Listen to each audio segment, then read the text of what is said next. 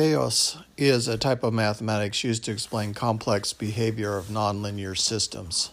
I'm going to be talking about complex adaptive systems um, as it relates, inter, interrelates with uh, chaos. Chaos is important to understand because um, it increases understanding chaos theory helps increase um, our ability to predict the future, uh, uh, predict behaviors within complex adaptive systems. Nonlinear dynamic systems are systems like weather, um, stocks, relationships. They move, they grow, or change. It's difficult to predict the outcome of the future state of a nonlinear system, mainly because there's so many parameters involved uh, that uh, the interactions between the parameters have not been able to be understood. However, with deep learning uh, and the increased ability to understand the interactions between these parameters, uh, the world is beginning to understand some of these nonlinear systems.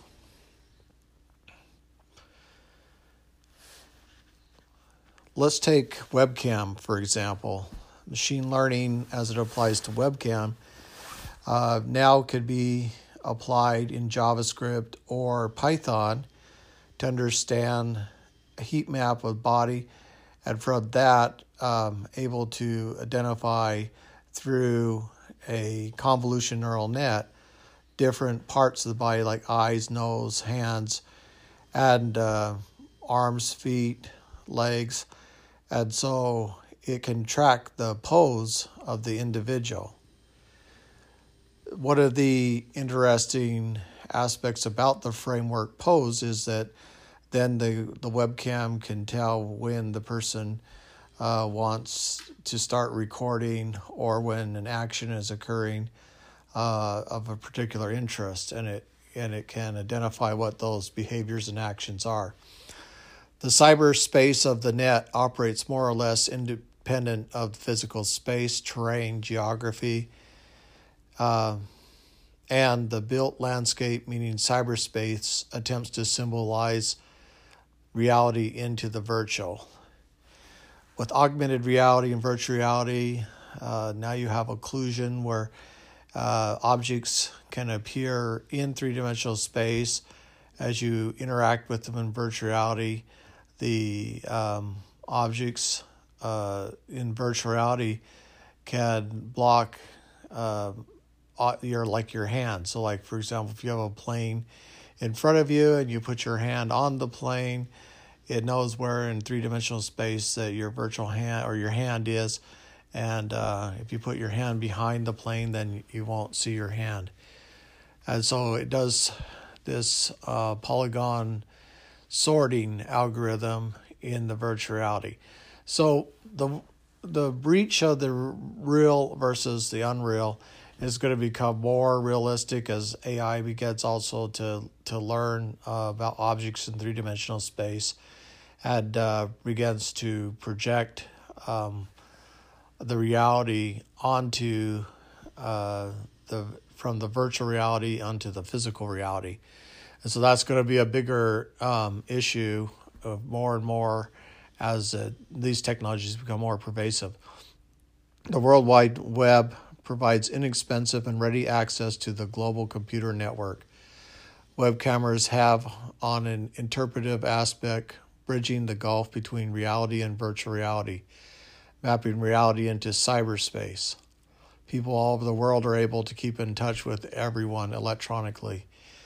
So now with the uh, deep uh, with um, augmented reality and virtual reality, you can have a camera capture and uh, digitize your virtual or physical self into the virtual reality and through tele uh, networking communications uh, you can see yourself in 3D um, on a remote location using augmented reality or virtual reality.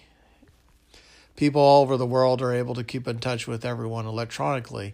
Goldberg says our minds expand to all parts of the universe, supposing the world to be produced by our mind. But how does the mind justify reality?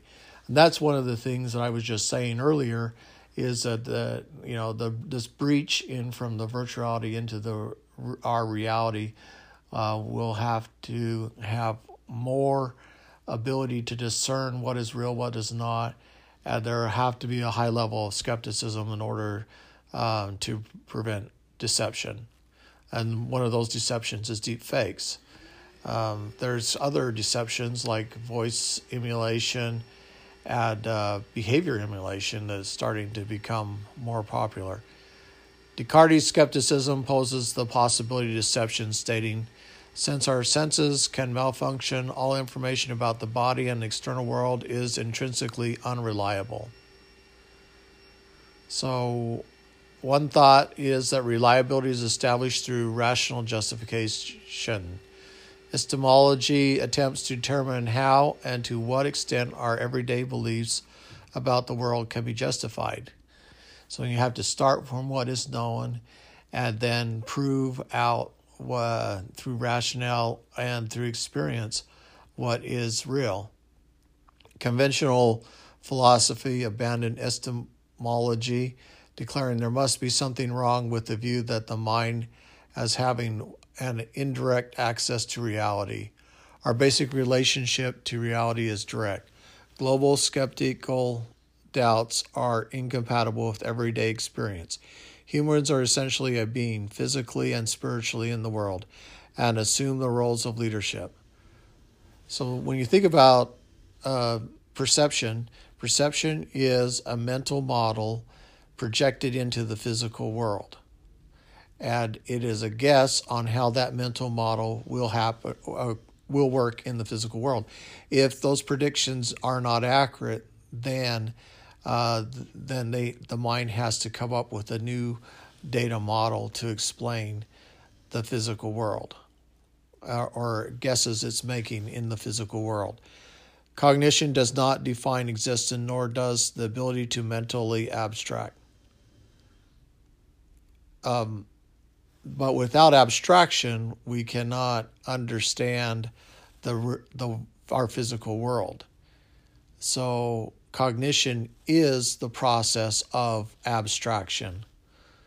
Without roles of leadership, morality, and law, chaos would clash between spheres of intelligent agents. I think, therefore I am is incompatible because it does not explain how com- humans make sense of everyday things and themselves and their relationships to other humans. And uh, again, I think it's largely the the associations we have with relationships are much along the same ways as we do with objects. Uh, we interact with them, we observe them, we watch how they behave, we make predictions.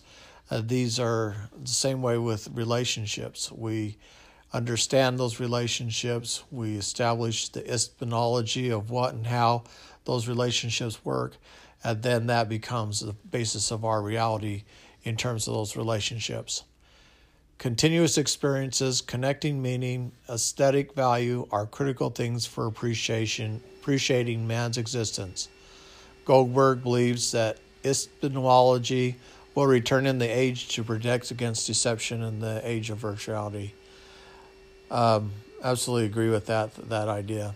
The four principles that, esta- that establish the bedrock of complex adaptive systems are equilibrium is a precursor to death, High levels of creative innovation and experimentation are found on the edge of chaos. You like the edge of chaos because that's where um, things start, the need starts to generate innovation. Uh, when this excitation takes place, the components self organize and new forms emerge from the turmoil. The challenge is to, dis- is to disturb them in a manner that approximates the desired outcome. Yeah, equilibrium is something uh, in any organization that is uh, not healthy. And uh, if you can move towards disequilibrium and create innovation and change and uh, and reinvent things uh, without jeopardizing the core, then um, you are better off. And so we will move to surfing to the edge of chaos. This is uh, this was a great book. Uh, it talked about uh, complex adaptive systems, and he said that there are three areas of confluence uh, that are stream, streams of inquiry. The first one is biology, the second one is medicine, and the third one is ecology. And uh, these three uh, life sciences then give insights into the social sciences and help um, facilitate the need for development in math, physics, and information technology. And so we see, like for example, with machine learning and uh, deep AI, how very complex tasks or patterns can be applied in biology, medicine, and ecology to discover the rules and to make predictions uh, in the data itself, from the data itself. A complex adaptive system is formally defined as a system of independent agents that can act in parallel, develop models as to how things work in the environment, and refine those models through learning and adaptation. And uh, so, as far as reinforced learning, and uh, you could say even um, some of the parallel processing that's now starting to take place with neural nets, uh, that, that that would qualify as a complex adaptive system. But I would say, for the most part, um, that has not been automated. This, this is more of a human quality of organization. The four principles that establish the bedrock of complex adaptive system are equilibrium is the precursor to death. Higher levels of, cre- of creative innovation and experimentation are found on the edge of chaos, which is I really like that. And when this excitation takes place, the, the components self organize and new forms emerge from the turmoil. And uh, that's really promising that if you think about companies, what is a company? It's a network of people, like very talented people with highly skilled, uh, skill, uh, highly defined skill sets working together to solve uh, particular, create certain problems or create certain solutions to problems. And um, um, dealing with the constant change of the organization as it grows and uh, and increases in in capability. So that from that things will self organize and uh, and uh, people will attract certain levels of talent to come into the group and bring with them uh, new skills and diversity to the organization and making it a healthier organization. And this all occurs on the edge of chaos. So the challenge is to disturb the group enough in a manner that approximates a desired outcome. So we don't want disruption just to create disruption or to um, change the status quo. It it needs to be a um, disequilibrium so that it gives an opportunity to begin to uh, improve the systems, make complex, excessively complex systems more manageable, bring people together and resources so that they communicate at a scale and a level of collaboration that can achieve a desired outcome. So, um, adaptive systems uh, are good for companies. The world is not chaotic, it is complex. That's very important to understand. Uh, that the desire is to make things more simple. That has a high investment cost. It requires lots of planning. It requires uh, engineering, design, architecture, process improvement, um, uh, business intelligence of the data. And those things uh, come together to help explain the complex world which we live in. The world is not moving towards greater chaos, it is moving towards greater complexity. And for that reason, we need the tools, we need the talent, we need the collaboration to help us understand this complexity. Self organizing groups spark do- uh, dozens of breakthrough innovations and staggering reduction in cost. And that's because they're focused on uh, helping the group or organization achieve a desired outcome. And when you bring um, the wisdom of the group together and uh, the group think, there's uh, the opportunity to come up with an innovation that will have a financial impact or a organizational impact on the group. Corporations around the world spend about $50 billion in fees for change consulting, not including the fee totals. Uh, in the fee totals are write offs, severance cost, and information technology. Yet, consultants, academic surveys, and reports from uh, companies indicate that 70% of these efforts fail. Social engineering does not work, characterized by central planning, plotting based on the predictable futures initiatives roll out from the top to the ranks. So, uh, commitment from senior management is very important for in a complex adaptive system to uh, support and facilitate change. And, um, and second, that um, social engineering is failure. Only thirty percent work, and so and then maybe even in that thirty percent, it had nothing to do with social engineering, centralized planning, in centralized intelligence, um, is not going to work because uh, you have to have the market demand and the you have to go where the action is to understand what the issues are that are preventing change. The best organizational principles are on living systems. Living systems provide the best map for the mental framework for seeing order and disorder, powerful distinctions that accelerate change, mental hooks to rely on as we scale the cliffs of a worn out business model to reach the business model of the future. We want to plan for the future. Strategic th- thinking for planning of the future is a fundamental aspect of successful companies. And so if you're in de- if you're in disequilibrium or if you're in equilibrium and you're wanting to maintain status quo and you're not planning strategically for the future, you're at the verge of death.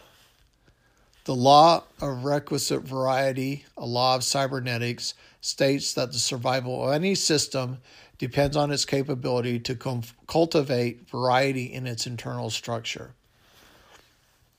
I think that's one of the great innovations of the 21st century has been uh, the use of collaborative communications um, systems and methodologies that allow teams to work together uh, to solve problems and uh, uh, sharing of a variety of different ideas and thoughts uh, through verbal communication. Uh, YouTube was a number two source of uh, media content in the world where individuals are sharing their information.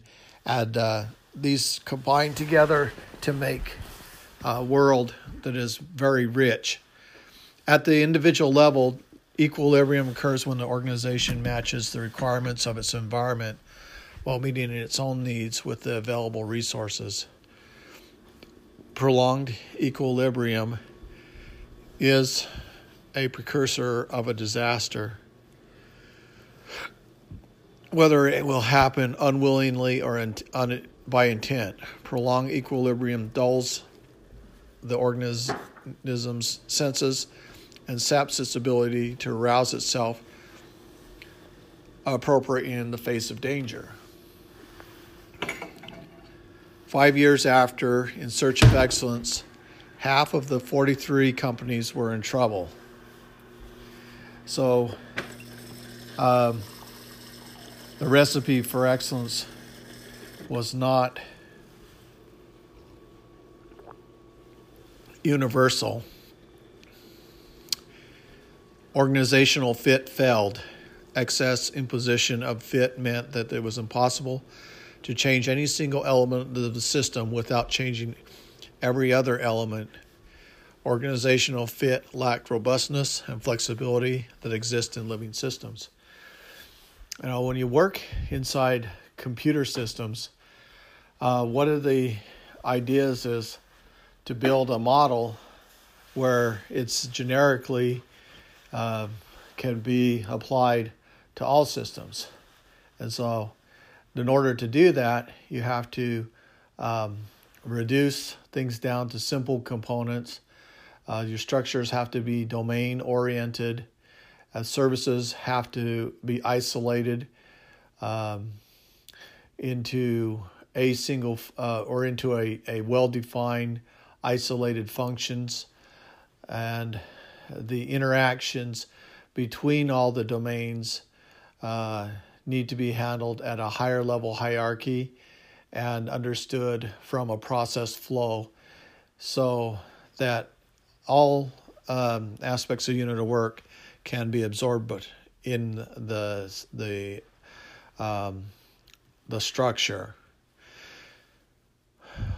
So one of the things that's interesting also about organizational fit is that uh, is that it, when you have kind of a, a, very rigid hierarchy and then you try to change something in that hierarchy um, it is so coupled tightly coupled in the hierarchy that uh, things will break.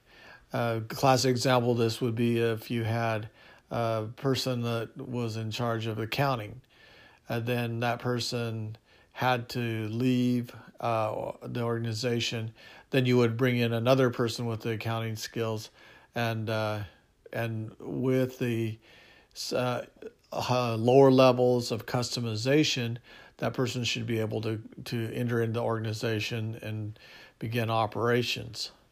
Now, whether or not that actually happens that way is probably reason why there uh, would be some would, would be failure. So the system would then try to uh, not uh, be as flexible, or it would move towards more disequilibrium, more outsourcing, uh, better understanding of the components.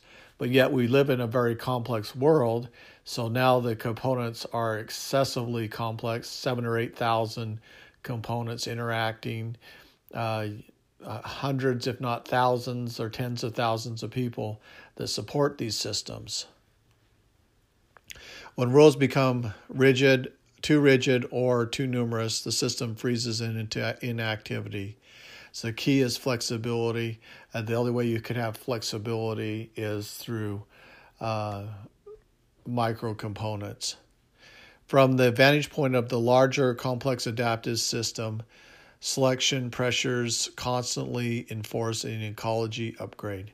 So, one of the things that he did point out is that the organizations have to become more organic.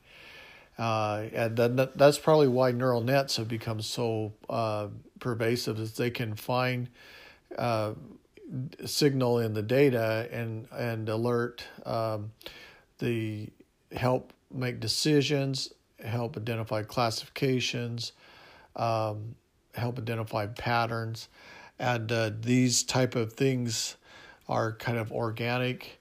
Uh, and uh, also, the decision making has to be constantly capable of change and improvement.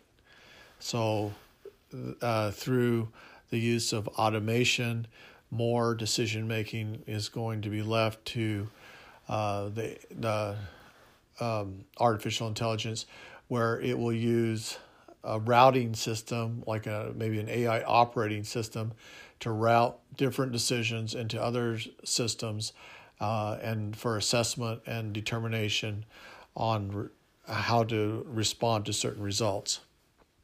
Sexual reproduction maximize diversity. Chromosome combinations generate permutations and a variety in the offspring. It's critical to protect the reliable core of an organization's business platform while simultaneously plant and nurture the seeds of revolutionary change. Humans are now endowed with a conscious awareness and are capable of perceiving intellectually a threat before it materializes, and through the exercise of intent, respond to it before it's too late. Living systems usually respond to disequilibrium threats by attempting to restore stability. Adaptive leaders don't move on an issue too quickly or reach for a quick fix. They communicate the urgency of the adaptive challenge establish a broad understanding of circumstances creating the problem, hold the stress until the leaders become come forward with a solution. I think that was really interesting because holding the stress, um, keeping the focus, keeping the urgency uh, on the topic until the leaders or the individuals who can make a difference uh, will come forward with a solution. They'll, they'll uh, pass on the challenge to their team. The team will brainstorm. Uh, it, it will adapt, and uh, and then uh, a response will be created, and uh, they will come forward with the solution. So it's not being mean. It's it's just helping the teams become or the leaders, project, strong project managers, um, empower their teams to come up with solutions. And so that's very important. Toyota does that. They have a strong project managers, and the strong project managers uh, bring the challenges that senior management wants uh, solved. And, uh, and as a result, we've come up with uh, uh, fuel cell cars uh, over electric vehicles, as I've stated before, why that's advantageous. they've also introduced hybrid uh, vehicles. The Prius was one of the is the most successful hybrid that's ever been created, um, and that was done in a, a five year period of time, and, and uh, amazing um, capabilities are produced by strong project managers with resources. So, and so, adaptive uh, leaders understand that that potential. Biologists have documented that nature favors cooperative traits over competitive traits. The human genetic system um, parallels process constitutes elements in the order of 10 to the 30th combinations. Just a phenomenal number of possibilities in the genetic system itself. It's a, a, a uh, eternal pattern with an infinite number of possibilities. Stuart Kauffman promoted self organization and complex networks as a means to span DNA combinations, stating that there are far too many permutations, even after 4 billions of experimentation, to cover even the teeniest fraction of possible mutations that natural selection could bring forth. That's why I don't buy into the uh, evolution virus. It um, it makes no sense. It can't explain all of the possible uh, features of creation. An organiz- in an organization an organization organism. Uh, self-organizing and emergence uh, flourish with simple rules and structures. Emergence needs a ripe issue. Now self-organization and structure almost is like uh, computer uh, automata uh, where simple rules can create complex universal tapestries. And uh, so these simple rules and then structures and a lot of uh, energy from the system can result in a emergence or a new way of thinking, a new uh, a state of, of, of thought process. Self-organized, uh, self-organizing potential of a living system is enhanced by devolving power to the nodes, establishing rich connections to form networks, and enriching the networks with uh, valuable information. As part, the second part of artificial stupidity was the emergence of the network, and uh, the reason why the network is so important is uh, it is for the sharing of ideas. Now, there's not the, the difference is not just that there are lots of ideas, millions of ideas, or lots of ideas that are constantly being churned uh, that uh, stay within a certain node of domain, uh, but it's to see into a certain situation or certain environment circumstances and to facilitate interaction with other people to come up with ideas that may bring uh, newer ways to think about the existing environment.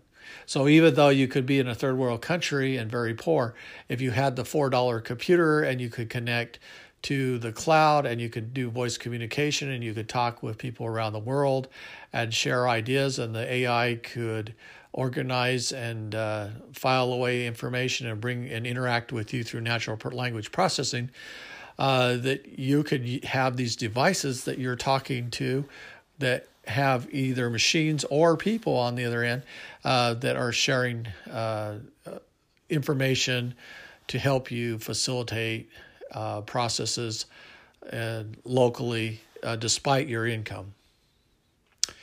Uh, so that's one of the exciting ideas that I think uh, is going to be created by the network, and and uh, as energy is going to needs to drop a thousandfold, computer needs to become excessively cheap.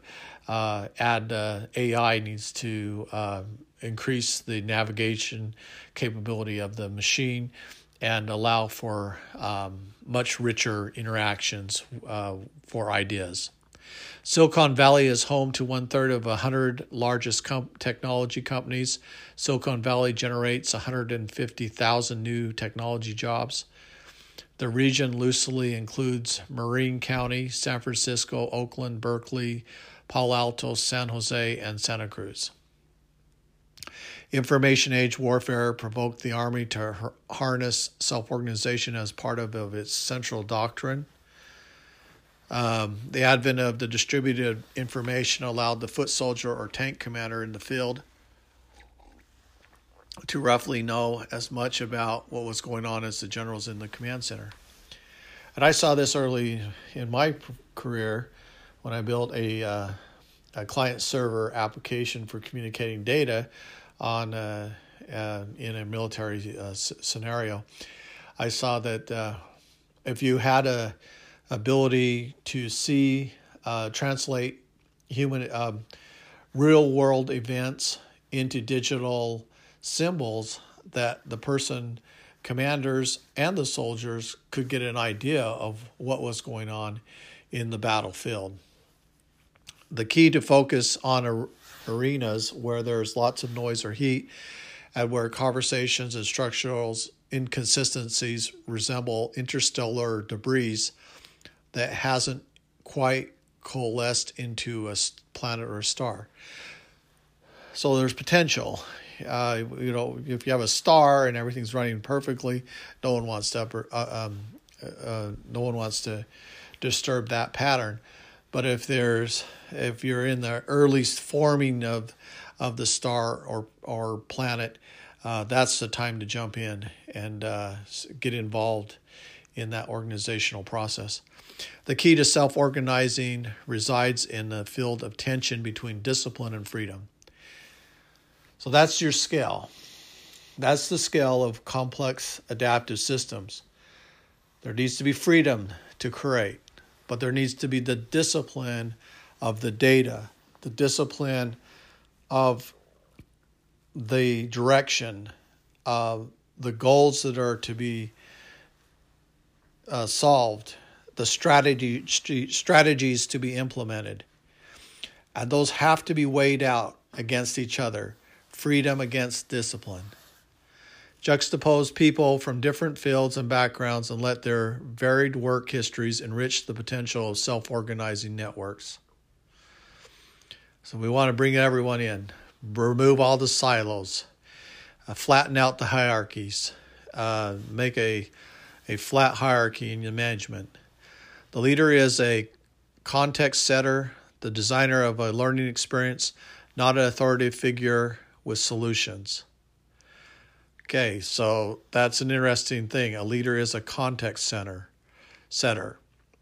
He's going to set the context for the group. This is what the framework we need to work on. So you're going to devote a million dollars a month uh, for to have a team. You have to have a framework in which uh, to focus that those expenses so that it then produces something of value. The works create their own answer, get after it quickly and aggressively, and it works becomes the worker knows what's going on. It works because because the worker knows what's going on. Okay, so yeah, that's what I said is that the the big thing about hierarchies is why they fail is they don't go to where the there's heat or where the action is is occurring, where the work is actually being done, and so um, there's a disconnect. So you need to go where the action is occurring, and uh, and then once you understand how work is getting done, then you start setting context, context to direct the group uh, in terms of seven disciplines: infusion, infuse understanding, talk straight, manage for the future, reward, incentive, accountability, harness adversity by learning from prior mistakes, foster relentless discomfort, cultivate reciprocity. So this relentless discomfort is very important. You don't do ch- start change until you are discomfortable.